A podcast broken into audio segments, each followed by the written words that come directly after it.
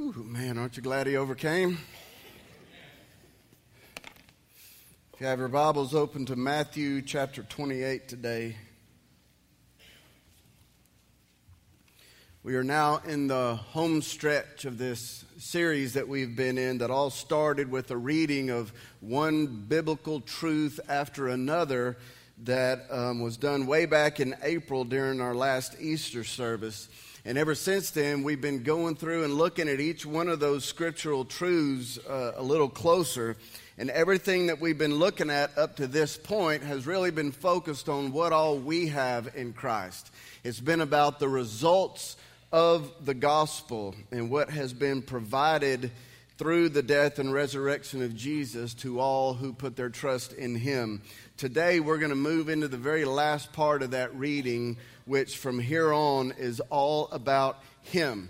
And uh, we've only got just a couple more Sundays left in this particular series, and my hope is that these truths will produce in us a greater awe and love for him than we've ever had before.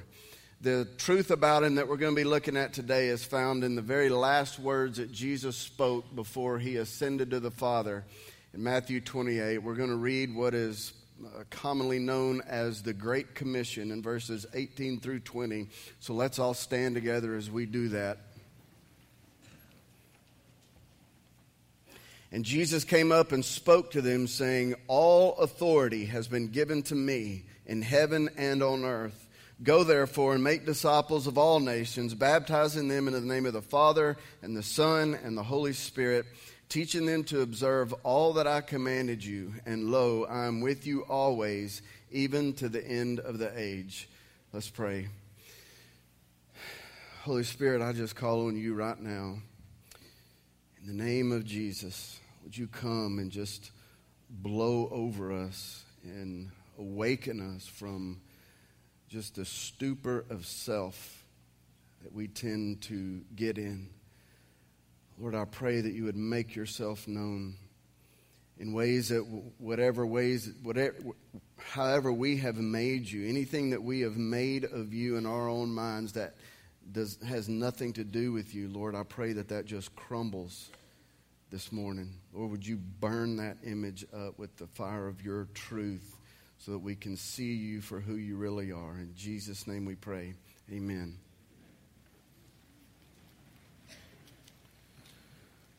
I'm sure that most of you have no doubt heard many sermons on this particular text, but what I want to focus on today is not really what Jesus told the disciples to do, but what he says about himself. In the very first line there in verse eighteen, where he says, "All authority has been given to me in heaven and on earth."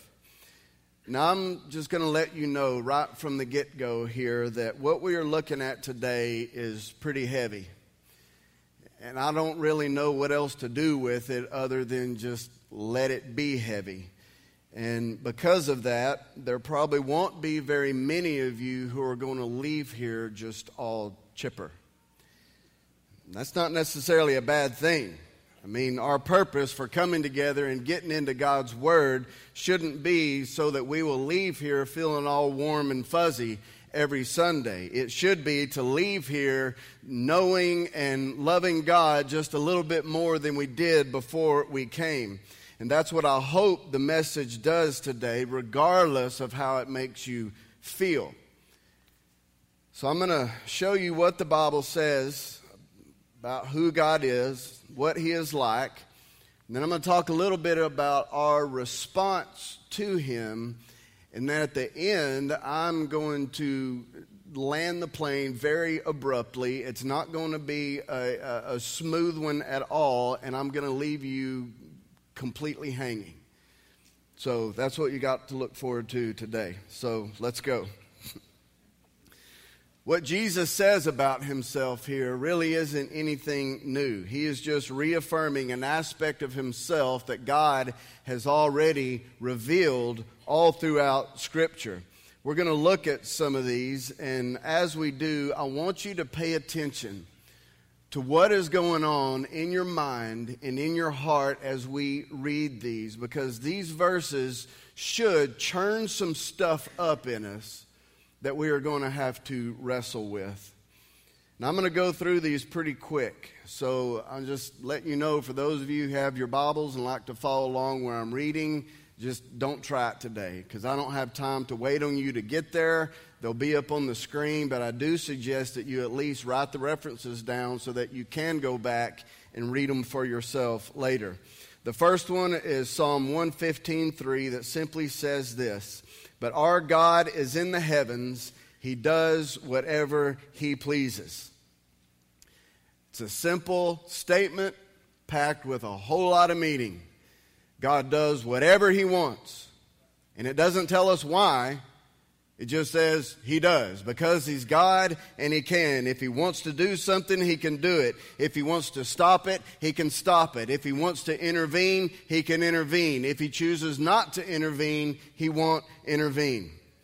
Psalm one thirty-five six says again, "Whatever the Lord pleases, he does, in heaven and in earth, in the seas and in all the deeps." Now let's go to Daniel chapter four. This text in Daniel that we're fixing to read is one that I don't believe I've ever seen printed on a coffee cup anywhere.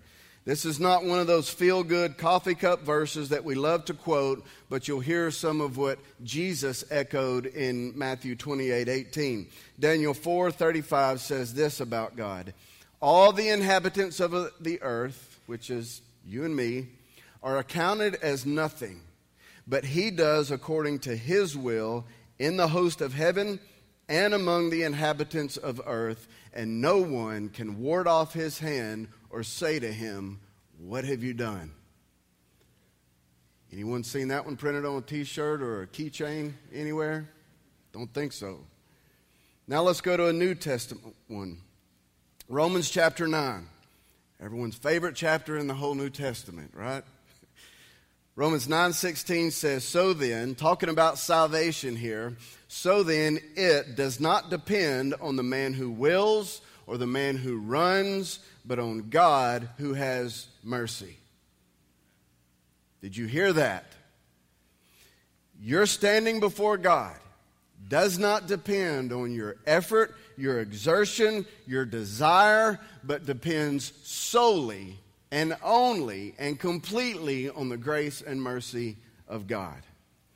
He has all authority both in heaven and on earth. Now, some people have this belief that the way that God operates and, and, and intervenes and relates to things going on here in the world is that basically, he just created everything and designed things to function in certain ways and put these laws and principles into motion. And, and so he just kind of sits back now and lets things just naturally play out and run their course. But that is not the God that we find in the Bible. Not only does he have all authority, but he exercises that authority at every level and is actively involved in every detail of all that he created. The Bible shows us that he exercises his authority over the weather. Job thirty-seven six says, "For to the snow," he says, "fall on the earth, and to the downpour and the rain, be strong." Well, Jesus demonstrated this when he just spoke to the storm and the, told it to be still, and the wind stopped and the seas became calm. He exercises his authority over the animal kingdom. Psalm one oh four twenty-seven says, "They all wait for you to give them their food in due season." Jesus said, "Not one sparrow falls to the ground without the Father being aware of it, and he takes care of them all." He exercises his authority even over nations and governments that rule on earth. Job twelve twenty-three says, "He makes the nations great, then destroys them. He enlarges nations, then leads them away." Romans thirteen one says that every governing authority is established not by the Democrats, not by the Republicans, not by the communists, but by God himself. And even things that we would just naturally assume just happen by random chance, the Bible says that God is even involved in. Proverbs sixteen thirty-three says the lot, or our modern day equivalent, would be flipping a coin or rolling the dice. The lot is cast in the lap, but its every decision is from the Lord. We could go on and on here with Scripture that affirms the absolute sovereignty and authority of God and how He upholds everything and is decisively involved in every event in the world, in every outcome of all that He created. And I'll admit, these are hard verses. These verses grate against something inside of us at some level. The verses that we do put on coffee cups and the ones that we do tend to be drawn to are the ones like John three sixteen and all the ones that talk about the abounding love of God. I mean, don't we automatically feel drawn to those verses and away from Daniel four? Of course we do. And we don't want this terrifying God who controls all. We want Him domesticated. We want to be able to ring our little bell and get Him to do whatever we want Him to do. We want to put Him into our debt and give Him stuff so that we'll have some kind of leverage on Him in order to get Him to, to do what we want Him to do and give us what we want. But these verses here absolutely fly in the face of all of that. Now, the reason why you and I struggle with verses like this is basically because of two reasons. Number one, it's because we are all inherently rebellious. It's part of the sin nature that we were born with that I talked about last week. And number two, it's because we are the great-grandchildren of the Enlightenment. Let me try to explain that. The Enlightenment was a movement that became very popular during the eighteenth century. That stated that human mind and intellect, human reason, could overcome ignorance, superstition, the tyranny of the day, and build a better world. But its primary target was religion. It all started in France, where there was this railing against the oppression of the Catholic Church. But they also sought to destroy the system of aristocracy, which said that some people were better or more important than others, Um, depending on the line of wealth and power that they were born into. Enlightenment sought to use human reason to destroy those two things, the power and authority of the church and the power and authority of the aristocracy. The Enlightenment brought, for the first time in history, the idea of the natural law of freedom and self-determination. Now, if that sounds a little bit familiar, it should, because that same language is used in the founding documents of this country. The great experiment called the United States of America was birthed from this Enlightenment movement. And what it promoted are three main things: the idea of self, the idea of individualism, and the idea of freedom for that self and that individual. Our American roots are steeped in these ideas. Enlightenment philosophy is ingrained in our existence as a people, as a culture, and our ideals. Now, I'm not saying those are all bad things. I mean, the Enlightenment period did bring us some really good things, including the greatest country that ever existed on the face of the earth. But it also created this massive problem, which is now the air that we breathe, that creates in us this, this anxiety and anger about text and Scripture like this that says that God does whatever He wants. We read that and we think, oh, oh no, well, that's not fair. I have rights. What about my rights?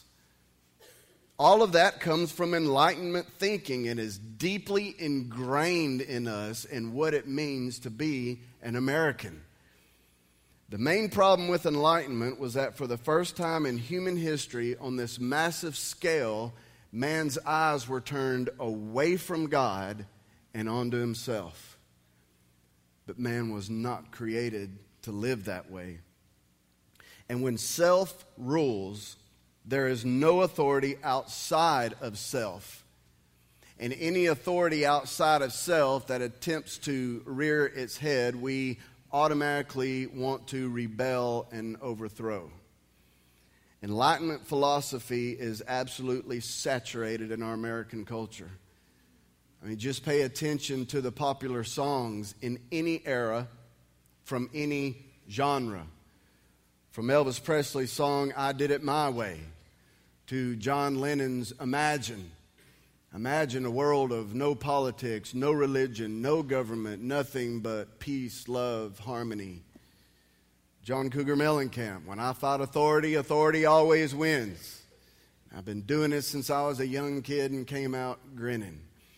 I know those are all old songs, but we can pick any new songs today that are popular, and you will find this same thing running in the lyrics of them as well.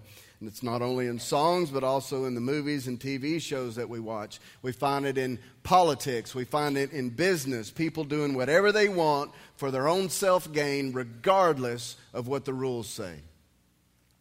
And don't think that the church has been immune from it. It, too, is known for those who have abused their position for financial gain or sexual gain or whatever. Because of enlightenment thinking, people in the church have sold out the gospel and the nature and character of God found in Scripture because it's not popular, it's scary, and it goes completely against the very fabric of our society. From priests who abuse kids to megachurch pastors who swindle money and do drugs and have affairs, the church has not escaped this. This thinking permeates every single aspect of our culture. The Enlightenment was like pouring gasoline on the, on the fire of our rebellious nature that already existed. One of the areas that we really see the Enlightenment begin to rob the church of its power and its enjoyment of God and its worship is where over the years the Bible has ceased to be a book about God and has become a book about us. It's all about us. I mean, we are the great-grandchildren of the Enlightenment, and so even the Bible must be about what I want as an individual. With that mentality, we've taken what God intended to reveal to us, his, his heart and his character and his nature, and we've been able to turn it into some sort of uh, spiritual medical encyclopedia.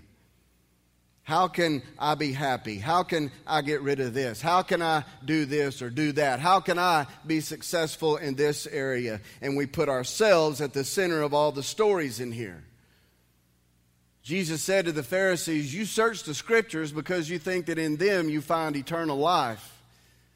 But I'm telling you, it is these that testify of me. In other words, he's saying, this is not a how-to book to get what you want out of life. This is a book about me. And if you're not reading it to find me, you're not going to find that life that you are looking for. The only way that we're going to get from God's Word what He intended for us to get from it is when we stop making it about us and we start reading it looking for Him. I mean, even in the church, you see enlightenment thinking, even in the worship songs that we sing. There's so many that are me-focused. And we sing about what I want and how I feel and me, me, me. Let's talk a little more about what the Bible does say about Him. Very first, the first four words, the very beginning of the Bible in Genesis one one, it says, in the beginning, God. It was just Him. No one created Him. No one gives birth to Him. He is not from someone's idea or imagination. In the beginning was God. The beginning of what?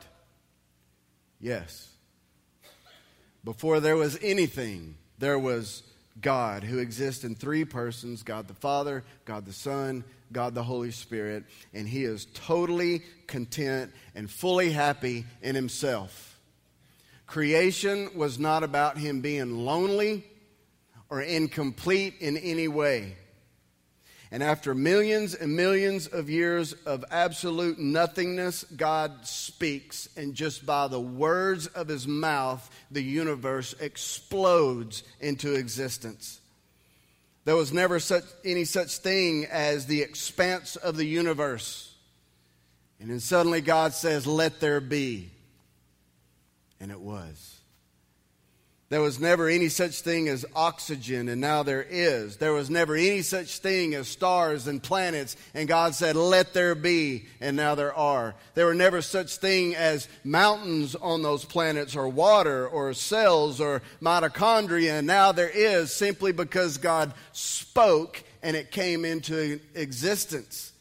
I mean, I could go on and on here. Just think about that kind of power. And it wasn't like God was going, man, it's day six. I better get these mountains finished here. No. Or going, man, I'd like for there to be more water, but I'm running low on hydrogen that I'm going to need to mix with these oxygen molecules. And no, he doesn't work like we do. God doesn't need resources to make anything. All the resource that he needs is contained within himself. And so he can just speak and create whatever he wants out of nothing and make as much of it as he wants to just by the words of his mouth. Unbelievable.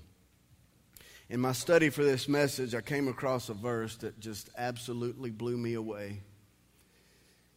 Job twenty-six is describing God's magnificent creation and how he upholds it all, from the brightness of the moon to the condensation of clouds, to the vast expanse of the stars, and how he holds it all together, and he, he makes the rain fall and not fall, and tells the oceans you can only go so far, and he's holding all your cells together right now in your body and giving you the air that's going in and out of your lungs, and he does it all over the earth at one time without any stress or strain on his brain or need for a nap.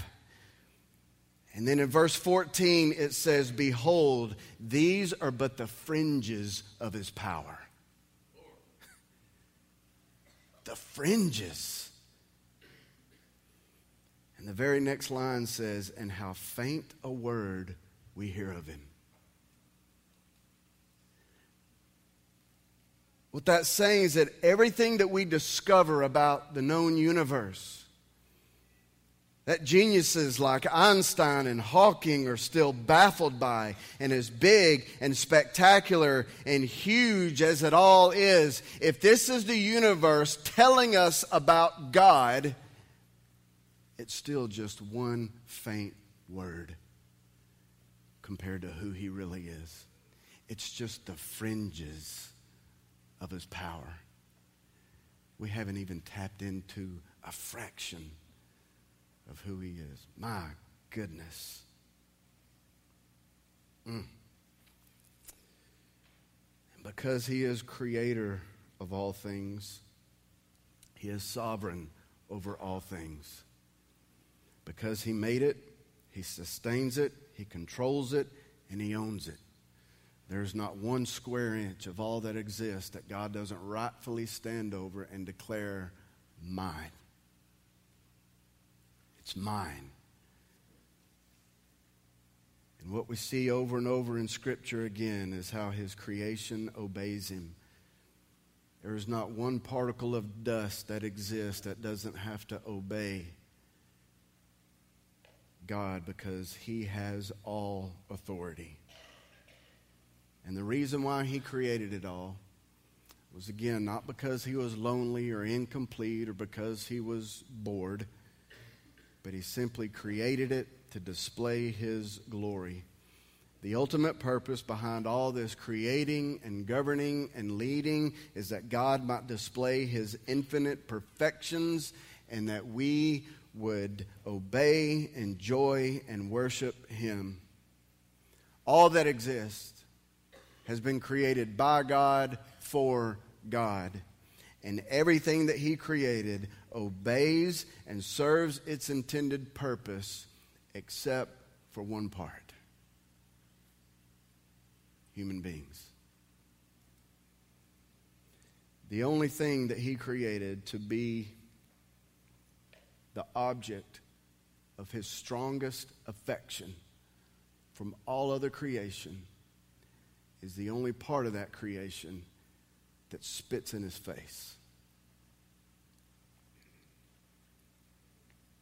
We're the only ones that take what was given by God for God and act as if it was given by us for us.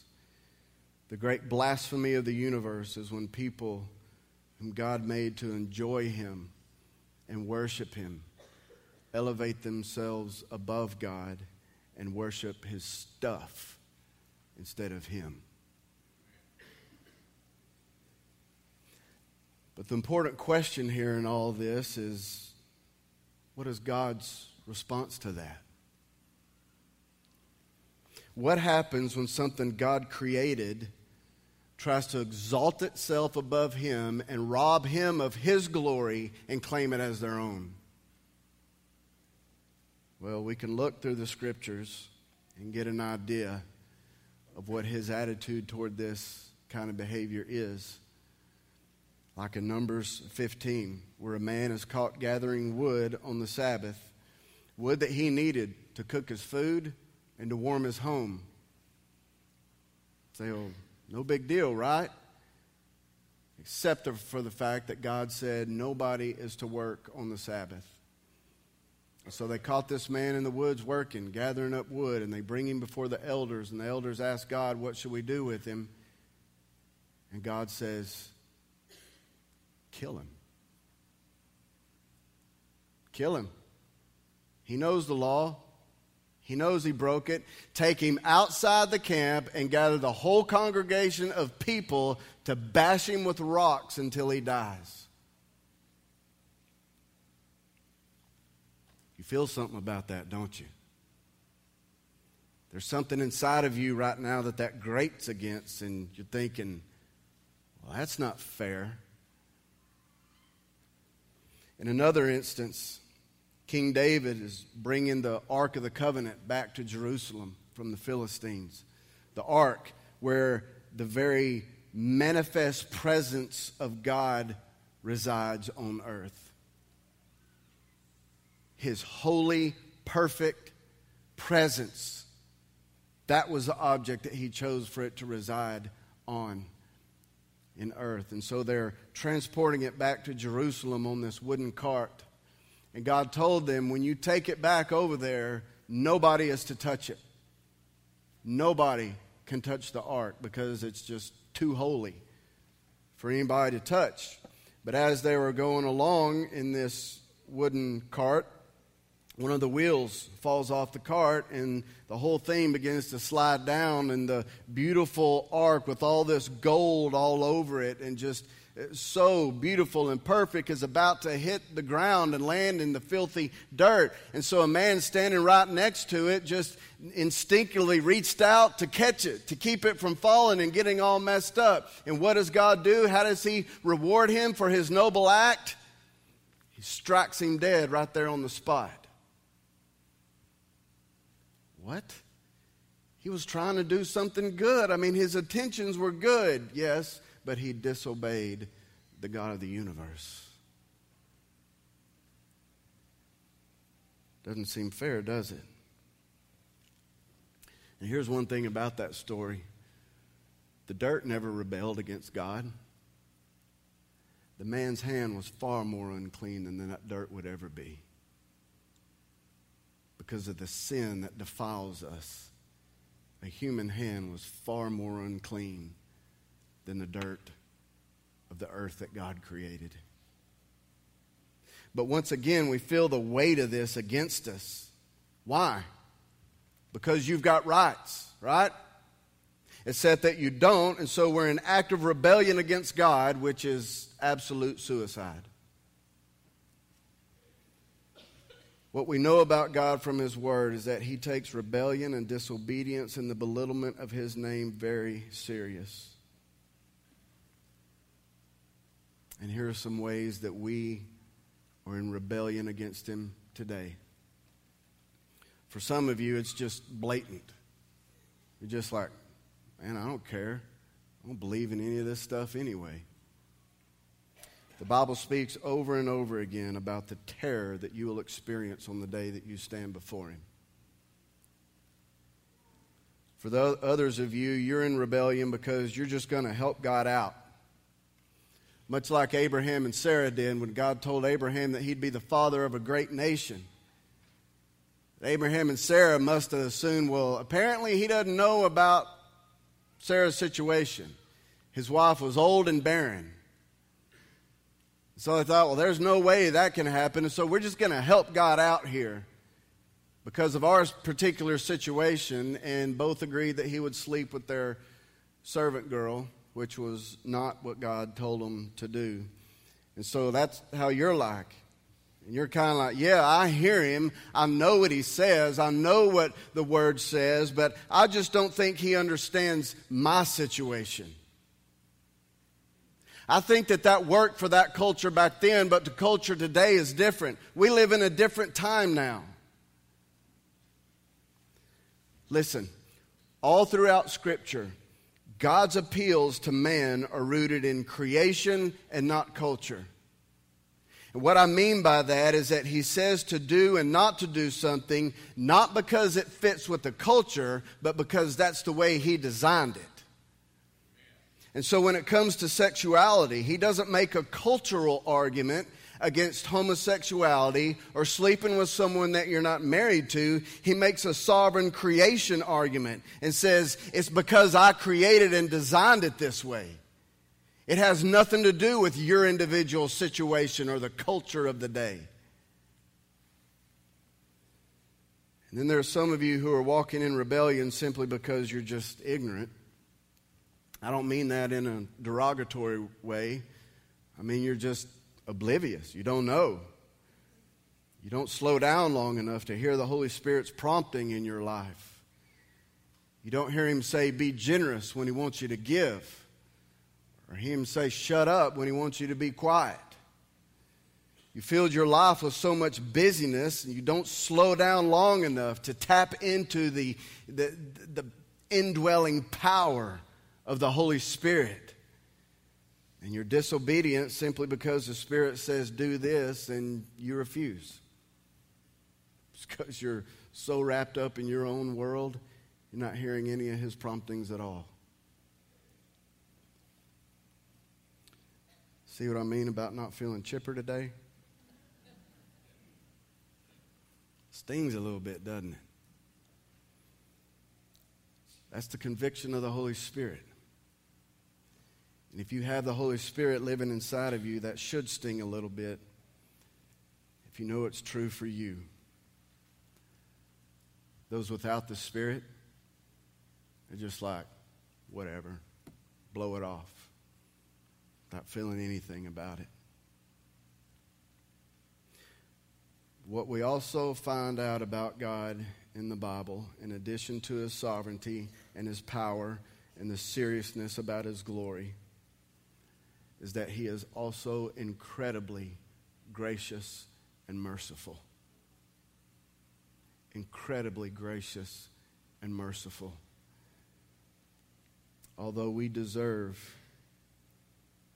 severe punishment for our rebellion and disobedience, God has, in His grace and mercy, provided a way for us to escape it and to remain safe from it. That's what we'll talk about next week.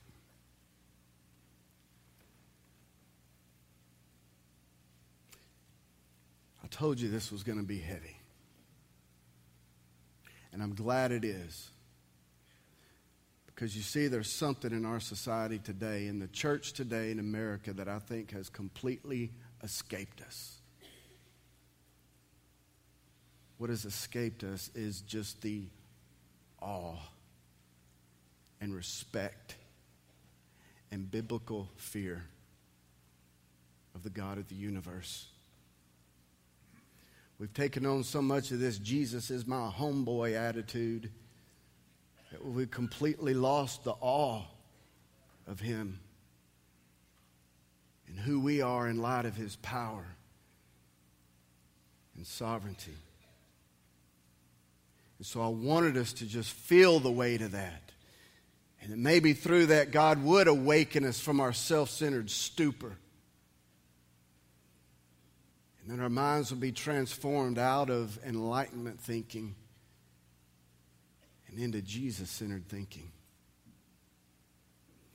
And also because it's hard to appreciate what you've been saved to if you don't understand what you've been saved from. That's what we're going to look at next week, and I'm telling you, the news is so good. Let's pray.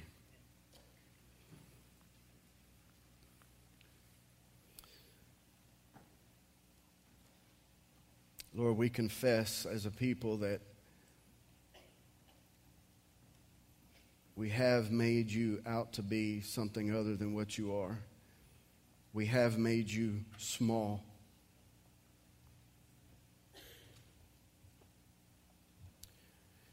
We have robbed you of your glory, attempted to, to claim it as our own.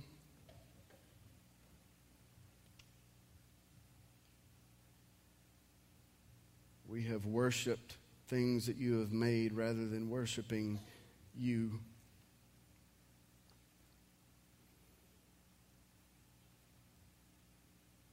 Lord, help us to see you for who you are. Lord, instill back into us that awe and that godly fear and respect, that we may walk humbly before you, just amazed and captivated by the just the hugeness of your glory. Lord, you created our hearts. You wired us to be astounded by your glory. And we allowed ourselves to be mesmerized by the mediocrity of this world, and we keep chasing after that. Lord, astound us once again by, by the magnificence of your glory. Let us see your majesty. May our lives just reflect that and worship you for it. We thank you for who you are, that in your magnificence and your power and your sovereignty, that you love us in spite of us, that you do have mercy, that you are a God of grace. So, Holy Spirit, I'm asking you to come and do what I requested at the beginning of this message. Would you wake us up? Would you open our eyes? Would you bring us to a place of repentance where we are turning away from self and turning to you completely? So, Spirit, come and have your way. Let the Father's will be done. In Jesus' name we pray. Amen. We're going to sing, we're going to worship him for who he is. And during that time, if there's something that God has done,